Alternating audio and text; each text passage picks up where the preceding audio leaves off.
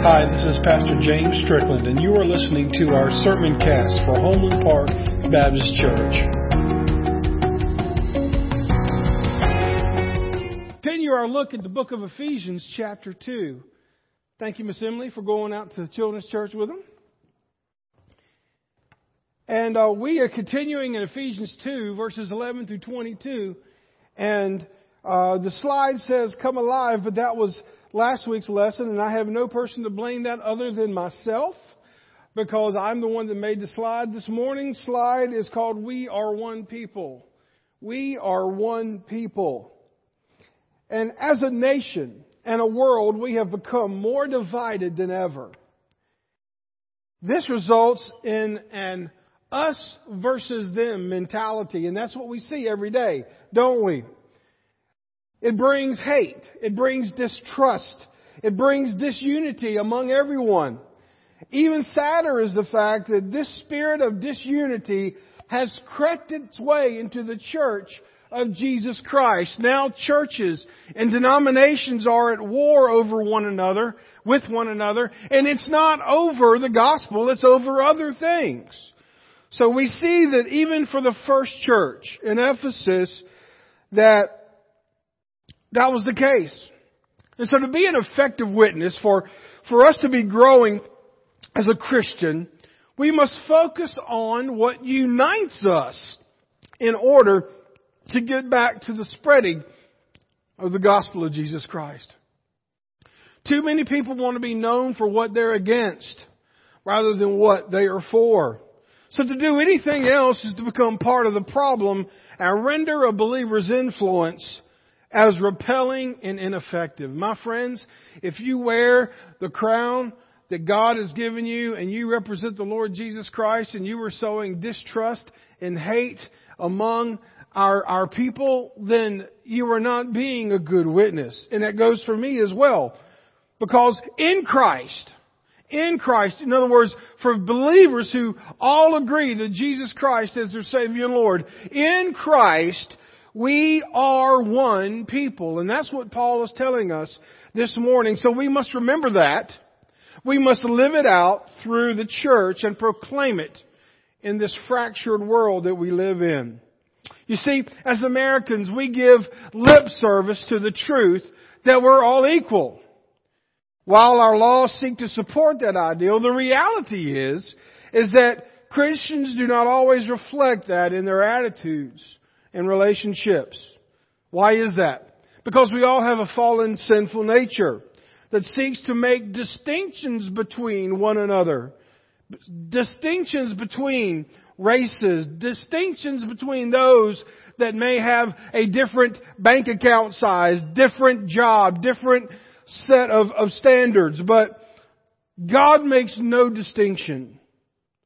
No distinction whatsoever because Christ loves all unconditionally. He died for all, and He works through all believers regardless of race. And we are to follow the example of Christ and openly accept and embrace one another. And when I say that, and I want to kind of give this caveat, we do need to love one another and we need to accept one another. We do not need to discount somebody's sin. We need to make sure that we address the sin, first of all, in our own lives. And then second of all, help others with their sin. Just because we love everybody doesn't mean that we agree with everything that they believe in, but we don't have to spread it in some hate-filled nonsense. He called us to be one.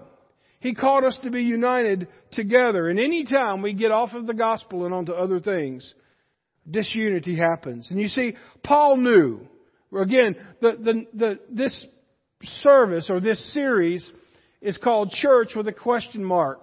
We see that Paul established a church and now he's telling us what the church needs to do. And the thing is, is that Paul knew the importance of a church being right with God so that it could be right with one another. My friend, if you are not right with others, you're not going to be right with God. And if you're not right with God, you're not going to be right with other people. You see, Paul described the animosity that existed and how God reconciled the situation through Jesus Christ. First thing that we see here before we get into the passage, that Jesus Christ loves everyone equally and He died for all. When Jesus' blood was shed on the cross, it was not for a certain color, a certain language, a certain person that's good enough, or a certain person that's bad enough. It is for anyone who would accept His sacrifice. Whether they be a teenager, whether they be a child, or whether they be a senior adult, one foot in the grave. You realize the hardest person to reach are those that are older. After you pass the age I think, 14, the likelihood that you would come to know Christ is up in the 90 percentile. And so when we see people that are senior adults that come to know the Lord, that is a walking miracle.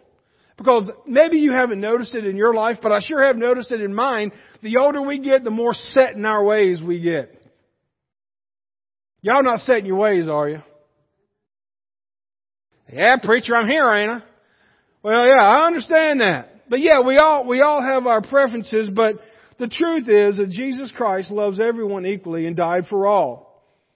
He makes no distinctions between races, races, ethnicities, or nationalities. And he painted a vivid picture here of how Christians should behave when confronted with those who appear to be different. Now, in light of this message, there are a lot of things that are going on. Racism is a buzzword.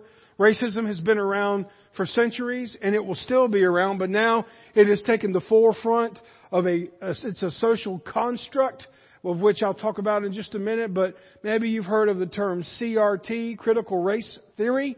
Uh, there are many beliefs on that, and I'm not going to jump into details on that, but just understand at, at the basic core of that, there are those that believe that, that America was founded on racist principles, and then there are those that believe that they've never been racist a day in their life.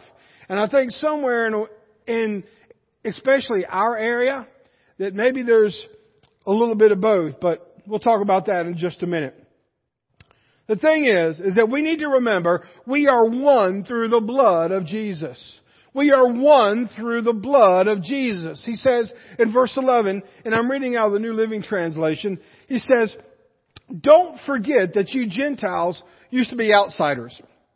Now, Paul was a Jewish man. He had a ministry to Jewish folks that were the chosen people of God. So anybody that was not Jewish in the Jewish circles would be called a Gentile or a non-Jew. And they were not looked upon very positively. It says they called the Gentiles, they used to be outsiders. In other words, they were outside of God's law. You were called uncircumcised heathens by the Jew. Now, this is a racist comment. It was a derogatory term that they would use for non-Jewish people that were not circumcised, and it was very derogatory. Sometimes they would call them uncircumcised dogs, which today we don't think dogs are cute, but back in that day, that was a slap in the face. It would be very similar to call, if you called an African American the N-word, or if you called somebody else a, a, a, a name that just grated all over them. That's how strong of a word that was.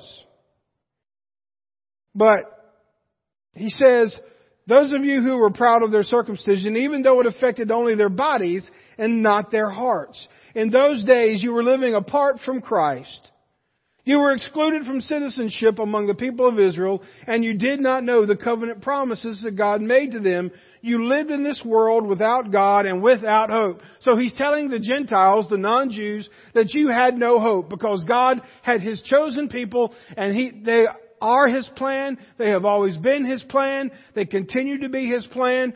But Gentiles, you had no hope of becoming to know God until what Jesus Christ did. He says in verse 13, but now you have been united with Jesus Christ. United. So now, those of us that are not Jewish, that are Gentiles, that are meeting in churches just like this, we are benefactors from this verse because now we can have the same status as God's chosen people. He chose you to serve Him. He chose me to serve Him. And we are blessed because of that. He says, once you were far away from God, but now you have been brought near to Him through the blood of Christ. Folks, racism was an issue for those who claimed to be God's people back at the church at Ephesus.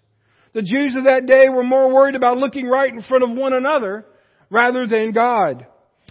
And folks, anytime, mark this down, anytime we put the opinion of ourselves, our color, or anything above God and making Him known, that becomes our idol. When I put my color or my heritage or what, whatever I put before serving God and giving Him glory, that becomes an idol. Verse 11 gives us, if there was ever a clear picture of what false religion is. Now when I say false religion, I mean people that go through religious activities, but it doesn't mean anything. Like today, again, one of the hardest persons to reach is somebody who's been in church every Sunday, but the sermons go not in their heart, but over their head, and they just do that because they've always been there, never giving Jesus Christ access to their hearts. False religion. I've told this folks before, some of you haven't heard this, but they say my grandfather religiously, and there's the key word religiously, my grandfather Strickland would chew his food every bite, I think 24 or 25 times before he swallowed it. Every time. That he did that religiously. That's what he did. And the thing is, is that we see here that the people that Paul is addressing, they were putting their merits, they were putting their basis for being accepted by God on the fact of a physical surgery or a physical procedure that happened on the bodies of the men. And that's what they were claiming was getting them salvation. But my question is, is, is when you see verse 11 and he says, they had beliefs that affected their bodies but not their hearts. My question to you is this Does your faith affect your heart? And I would say for most of you that are in here, absolutely, because you are here. But sometimes we can be here and not here. You know what I mean? Sometimes I'm here but not here. Sometimes I'm not here but here. I, anyway. The thing is, is that no matter what situation you're in, Jesus offers hope. People who live without the knowledge of God or those that reject Him live a life without hope. That's why we have missionaries. That's why we send missionaries to overseas. That's why we have missionaries right here in America. Shoot, we have missionaries that are coming from other countries to minister in America, to save, to save Americans. We do that because if someone does not know Jesus Christ, then they are without hope. I was talking with a few people over this this past weekend and even during VBS, for the first time I can honestly say I've seen children in VBS that had no concept of church or Jesus. Because that's what they're being raised in. A society apart from what they would call religion, but what I would say apart from Jesus Christ. But verse 13, here's where the hope comes in. Two words, but now. But now you have been united with Christ Jesus. You were once far away from God, but now you have been brought near to Him through the blood of Christ. Folks, did you catch the truth here? In verse 13, you have been united with Christ. You were once far away. You are united with Christ. That means that we have brothers and sisters in other parts of this community, other parts of this state, other parts of this world that are worshiping together. If you go to the website Voice of Martyrs, or you Find other research, Project Orange, where you see every day our brothers and sisters in Christ are being persecuted and killed for their faith. It should affect us. But just like the proud Americans we are, it doesn't affect us until we get punched in the nose as a nation and reminded that God is in control. You see, unity is a foreign concept today. People are united, but they are united in your cause. There are some that are alt right. There are some that are alt left. There are some who are conservative. Some that are moderate. Some who are progressive. Some who are woke. Some who are sleepy. Some who are Christians. Some who are religious. Some who are right. Some who are wrong. And, and we've got all these different camps of people that they are united with their cause, but they are not united in Christ. And we expect that from the world, but this should not be in the church of Jesus Christ. Because He is our banner. He is our cause. He is why we are here. He is who we worship, and He is who He serves. Him and Him alone. That He demands it, but because of what He has done for us. How can I not serve uh, the only God out of ever anything that has ever existed, the only God to have ever sent His Son to die for my sins in the midst of the sin that I was in? We will never have unity if we are not unified in Jesus Christ. That's what he's saying here. And he says the Gentiles were once far away. Again, they were not part of God's chosen plan. Folks, there's a benefit in remembering two things. And I've said this, I think, several times here recently. It's the truth. Some of you are you're in two camps. Actually, three camps. There's three camps here. The first camp is that person that remembers what they were like before they were a Christian and what God has brought them from. They were once far away from God, and now because of what God has done in their life, they are close to Him. That's one. The second person is that person that has been a Christian as long as they can remember, and it's not what, that they were far away from God, but it's what God has kept them from. And then the third person is that person that God is not even on their radar. My friends, why is it important to remember what God has brought you from?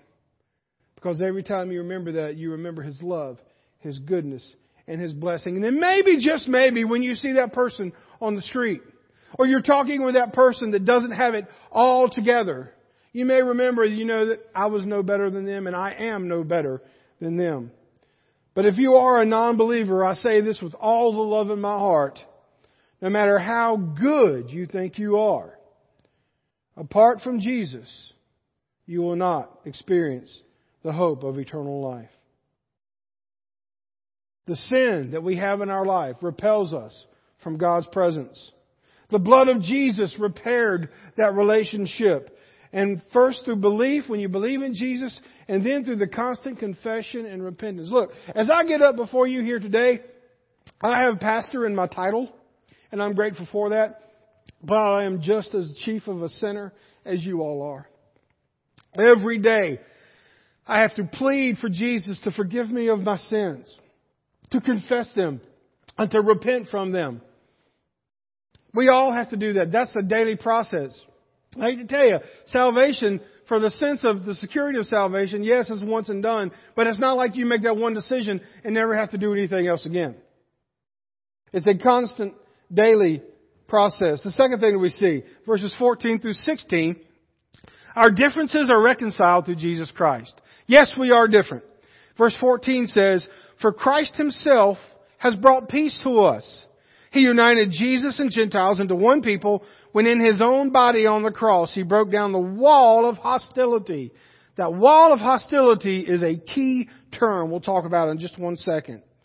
The wall of hostility that separated us. He did this by ending the system of law with its commandments and regulations. In other words, the new covenant of Jesus Christ. No longer did you have to keep the Ten Commandments and where you fell short, you would have to go to the temple and there would have to be animal sacrifices for your sin. That was the old covenant. The new covenant is Jesus covers your sins once and for all. And that's what Paul is talking about. And he says 16, verse 16, together as one body, Christ reconciled Christ reconciled both groups to God by means of his death on the cross, and our hostility towards each other was put to death. Folks, we see here in verse 14 that the wall of hostility has been broken.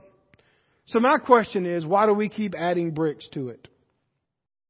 We are divided by social constructs rather than unifying around real issues. And, and my best way to, to describe what a social construct is, and there are many of them you could identify with them today, at least say that you know what they are. It's something that exists, but it's subjective. In other words, there's no, no one can go back and say this is one real truth that can be proven. This is not one real, real thing. It's just everybody, it's kind of like if everybody believes it, that it's a thing. And the truth of the matter is, it's the truth. If we all get together and we believe a lie, that lie becomes the truth. Does that make sense? If, if I tell you that, that chocolate is not my favorite flavor of ice cream, and I lie to you and tell you that, y'all are going to think everybody, well, his favorite ice cream is not chocolate. But what if it is? What if it's a lie? The thing is, is that when we get together and we say that, yeah, I know the Bible says this, but this is what culture says. This is what we think. And so it's kind of like when you were in middle school and all your friends thought, you know, this was cool, so everybody went to do that. That's what a social construct is. And it's hitting in our, in our love, in, in the way that we treat one another, in people's loves lives, in the way that they see gender, in the way that we see racism. All of these social constructs that are being built apart from the Word of God, which is why we are in the mess that we are in today. And it says the wall of hostility was torn down because of Christ. Because of what Jesus has done. The reason I wanted you to, to take note of that term is because in the court, or in the temple, there was what they called the court of Gentiles. And so there was a wall in the middle of this court to where if the Gentiles went past this wall to where only the Jews were at, they would see inscriptions that basically said, if you can read this sign, don't be surprised if death follows you. In other words, they didn't want anything to do with the Gentiles in that part of the temple. And then here this verse says that Jesus Christ knocked that wall down. I'm still old enough to remember when the, the wall over in Germany was knocked down. What, what a great, crazy time to live and to see that happen. But Jesus Christ did that many years ago so that there is not different colors that are separated, that one is better than the other. He knocked down that wall between those that were Jews and not Jews. You see, Jesus broke down a system that depended on humanity. They would have to live up to some kind of standard. That's what it meant. You would keep the laws, and if the laws were kept well enough, then you were in God's favor. And some of you are still living like that today. And the truth of the matter is, is that it doesn't matter how many laws you keep, you're still going to be a sinner in need of God's grace and Jesus' blood and His forgiveness. As a matter of fact, God ended the burden of us having to be good. If you were to go to, go to your Bible and read Romans 5 8, I love this verse. It says that while you and I were still sinners, when we were in the midst of our mess, while we were still sinners, He sent His Son, Jesus, to die on the cross for your sins and mine, regardless of what color you are, regardless of what language you speak. Notice it says, He makes peace.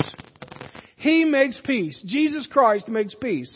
Not a man, not a war, not politicians or preachers. Jesus makes peace. Any people, group, nation, institution, or organization that does not make Jesus Christ the center of their existence, there will not be peace.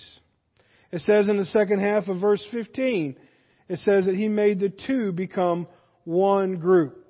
It says he formed one new people. If you're able to find Dr. Tony Evans and his work, some of his recordings, I heard this the other day. If you want me to send it to you, I'll be glad to.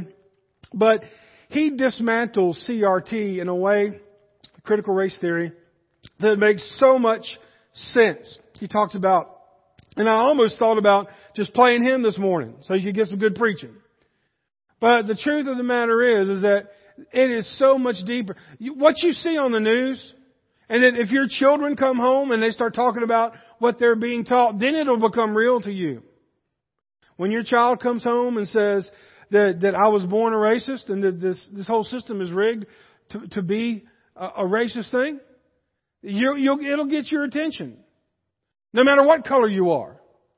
But there are people even in churches just like, if I were to sit up here and endorse a candidate, which I never will do, by the way, but if I were to endorse a candidate immediately, I would alienate somebody.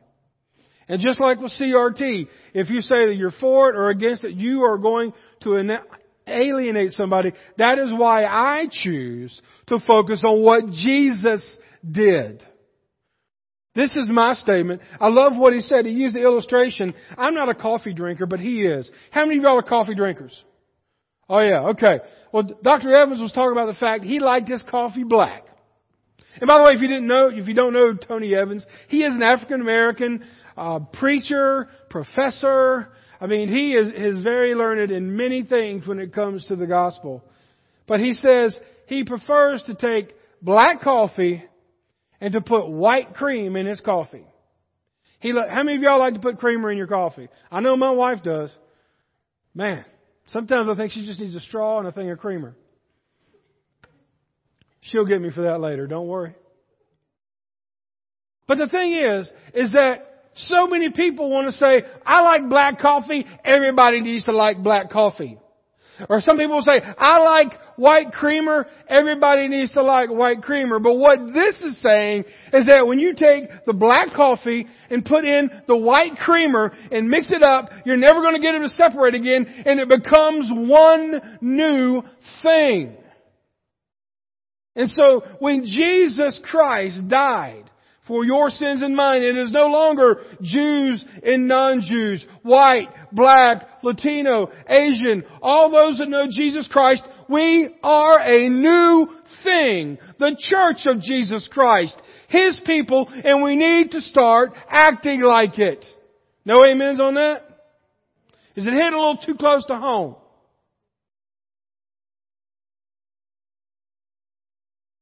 Becoming one though, now listen, this is important. Becoming one does not mean that you lose your identity. One people does not mean that we all have to look alike, that we all have to talk alike, and that we all have to like the same thing. It does not mean that regardless of our backgrounds, regardless of our quirks, talents, and gifts, we are to love God first more than ourselves. We are to love God first more than the color of our skin. We are to love God first more than the size of our bank account. We are to love God first more than our family, huh? That's the truth. Because if you love your family more than you love God, you will put your family before God and your family will come, become your idol. One people does not mean we all have to look alike. This is true for marriage and the church. Too many going in the marriage just thinking, I'm going to change him. When I hear that and I'm talking to people that are getting married, but I'm going to change him. Or I'm going to change her. How does that work out? It doesn't. Or when you're talking with couples that have been married for a while, I thought they would change. No. They just get worse. Donna would say amen to that. But the truth of the matter is, is that we don't change. The thing that drew you to that person is the reason you love them. Don't expect them to change. Just expect that when you and that, that spouse join together, you become a new thing. As the Bible says, the two become one, like peanut butter and jelly. I love good old peanut butter and jelly sandwich. Once you get that peanut butter and jelly together, just like that coffee and cream, it's not coming apart. It becomes a new thing. And so the thing is, is our difference are what made us fall in love with one another, and the same is true with the church. How boring would it be if everyone liked the same things? Folks, stop expecting others to be like you. Looking at others before yourself is like that person that wants to count all the sprinkles on your ice cream while theirs is melting. Don't be that person. Notice the scripture says that there are two groups in himself. Today, people want to be heard for their differences. And they want everybody to agree with them. I got news for you. That'll never happen. Oh, let's talk about the mask mandate. Oh, I'm going to start meddling now. There are some of you in here who say, I am not going to wear a mask. I believe that is the devil, and there's other people say, well, you better wear a mask because I love my family and I want you. Look, wear a mask, don't wear a mask. Get the shot, don't get the shot. It's your decision. But I am more worried about what are you doing with Jesus Christ? Have you prayed about those things? Have you thought of the needs of others above yourself? Have you applied gospel principles to all of these things that are running out there today? Most people have not, and the church has become silent. Our convention is arguing over these things rather than getting back to what Jesus wants us to do. God's plan for the church, we see it right here in Ephesians 2. His plan is for us to unite in Christ. We know this. And talking about differences. Look, I'll go ahead and tell you.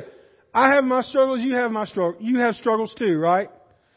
We have some folks that are in our church that are African American. I remember going to some of them, I said, and, and, and I wasn't being crass, I said, believe it or not, I'm not black. Is that, is that a shock? No. And I went to him and I honestly said, I said, how do I minister to folks that don't look like me? I am never going to say I understand the struggle of somebody that has a different color of me. Because the truth is I don't. I don't understand that. And I respect that. And I have struggles. And I can't just say a blanket thing, well God loves everybody so let's just discount, discount what everybody has gone through. I understand that. But look, when we get to heaven, I got news for you. When we get to heaven, contrary to what you were raised to believe, heaven is not going to be a huge white Southern Baptist church having worship 24-7. The book of Revelation says there will be people of many tongues, many nations, many races that are there worshiping God together, united in Christ. So I don't make light of anyone's struggles, but I know at the end of the day that we are united not by what makes us different, but what makes us alike, and that is having a relationship with Jesus Christ. And if we have that relationship with Jesus Christ, we're going to put Him first and others before ourselves. There are many people, Christians today, that need to, I can't say the, the, the, the word that means to be quiet that starts with an S because I was corrected on that. But we need to be quiet. And we need to let our faith speak louder than our political preferences. Louder than what we have been raised to believe. Because the truth of the matter is, God created us to be different. And He unified us so that when we are together, we give a beautiful picture of who He is. And that, my friends, is the purpose of the church. Our uniqueness gives the world a better picture of who God is when we are united in Jesus. Now, children and adults are being told that you're not supposed to be friends with people who look different from you, even though they have been friends for as long as they can remember. That's a sad place because people are focusing on what divides rather than what brings us together. You know, I think if white people were to take their gospel connection with Jesus more serious, it may change the balances. I think if African American, Asian, and Latino people were to take their life seriously, it may change the balance. I've learned that at Homeland Park like no other place. I've told many people many times, especially preachers, I'll never forget. I'd been here a couple of years. They opened the new student center at AU. And they brought the pastors in for a prayer walk and a look at what we did thing. And I'll never forget my first thought, and I never thought this until I came to Homeland Park. I thought when I walked into AU, and this is nothing against AU, but I just, for the first time, I thought, look at all these white kids. look at all these white middle to upper class kids that think they got problems. And that's what I love about Homeland Park community. That's what I love about Homeland Park people, is that we see the streets. We are the streets. And so if we think that we're not of the streets and we're better than that, we might as well close the doors right now, my friends. Because God made each person. God made each color. And God made each creed. That if where we agree that Jesus Christ is the King of Kings and the Lord of Lords. And that only through salvation through Him and through receiving His gift of salvation as a way to heaven, we got something to unite us. Third thing that we see is we all have access to God through the same Holy Spirit. He brought good news, verse 17, He brought this good news of peace to you, Gentiles, who were far away from Him, and peace to the Jews who were near. Now all of us can come to the Father. All of us can come to the Father, gain access basically through the Holy Spirit because of what Christ has done. In other words, we can have peace through the Holy Spirit. And I want to go ahead and tell you the peace that Paul is talking about is not the absence of conflict. I'm not talking about that old song where it says, if you give everyone a Coke, the world will be at peace. I don't even remember. Do you remember the jingle? I'm getting the blank look. Like, Go on, preacher. All right, I'm going to move on. But the truth of the matter is, is that the peace that he's talking about is a peace for your soul. To know that today and for eternity, your eternity is secure, that you have a power that those who do not know Christ don't have. I saw the Holy Spirit power work in overdrive this past week at Vacation Bible School. Leaders doing things they've never led before. Teachers teaching kids they've never taught before. How can they do that? Because they were willing and because the power of the Holy Spirit.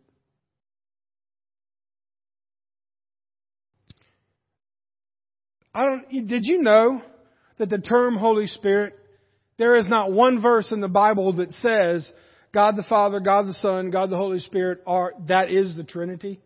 That is a doctrine that has been made by man, and it's accurate because scriptures give credence to all three of those. But here, in this one verse, you see the Holy Trinity. You see that now all of us can come to the Father through the same Holy Spirit because of what Christ has done. Three different entities, all are the same. We see the work of the Holy Spirit in this verse. You want peace in your life, it's going to come from Jesus Christ and it's going to come from having the Holy Spirit in your life. Some of you may say, well, I don't know if I'm saved or not. My friends, if you have the Holy Spirit in your life, you are saved. If you do not have the Holy Spirit in your life, and you will know if you don't, then you need to make that right. Because the Holy Spirit is proof of change. Then we see the last point here is that Jesus is the glue that holds the church together. Verse 19 says, So you Gentiles, no longer strangers and foreigners, you are citizens along with all of our God's holy people. You are members of God's family. Together we are His house, built on the foundation of the apostles and the prophets. And the cornerstone is Christ Jesus Himself. We are carefully joined together in Him, becoming a holy temple for the Lord. Through Him, you Gentiles are also being made part of this dwelling where God lives by His Spirit. What we see here is that God turns strangers and foreigners into citizens. Back in the day when this was written, if you were a foreigner, that means that you weren't from here, but that you had certain rights that if you paid a certain fee, you could be seen as, you know, part of the society, but you would not be a citizen. Right now, citizenship is a big deal. We're dealing with immigration as a nation. So if you are a citizen, you are very blessed to be a citizen of the United States. There are dear friends of mine that have become citizens of the United States. And happy to be part of that because when you become a citizen, you have all the rights wherein there lies to be a citizen of that nation. And my friends, it is no longer Jews and Gentiles. It is no longer black, white, red, yellow, or whatever. We are all citizens who know Jesus Christ. We are citizens of heaven. We are his children. This world should not feel like our ultimate home, my friends. And you can go back and you can read these verses later. I, I just put them up there so you can write them down if you want them. 1 Peter 2:11 says, "Dear friends, I warn you as temporary residents and foreigners to keep away from worldly desires." Romans 12:2 says, "Don't copy the patterns of this world, but be transformed." Folks, if you are fully at home living the, the sinful life that this world promotes, then my friends, you've got an issue because it's not supposed to be comfortable. It's not supposed to feel right. We need to make Jesus the foundation or the cornerstone. The capstone or the cornerstone is what, when you see the initial foundation of a building, I believe ours is out there on the corner of the church, is that you have that cornerstone and then that wall and that wall is based off of that. So if that is off, the entire building will be unstable. Jesus Christ is the cornerstone of your life and mine. And Jesus Christ has destroyed the barriers that people still try to build today. So if I were to give all of this in a glance, some of you probably say, all have done that 10 minutes ago, preacher. Well, here's, here's what we just studied at a glance. Number one, verse 14, we are all one. We are all one. Verse 16 the hostility between us has been put to death by Jesus Christ. Verse 18 we all have access to the Father through the Holy Spirit. Verse 19 we are no longer strangers or foreigners to God. And then finally, we are all being built into a holy temple with Christ as our chief cornerstone in verses 20 and 21. So in Christ, we are one people. We must remember that. We must live it out through the church and proclaim it to this fractured world. The best witness a Christian can have is one that is at peace with God and others. Let's pray. God, your word is on point today for where we are as a nation, as a church, and as a denomination. The dear Heavenly Father, we need to continue as a church to be remembering that we are united in the gospel message of your Son. And if we start with that and we make that our battle cry, it'll give us great perspective on these other issues. May we put you first and treat others as they are better than ourselves. For it's in your name we pray. Amen.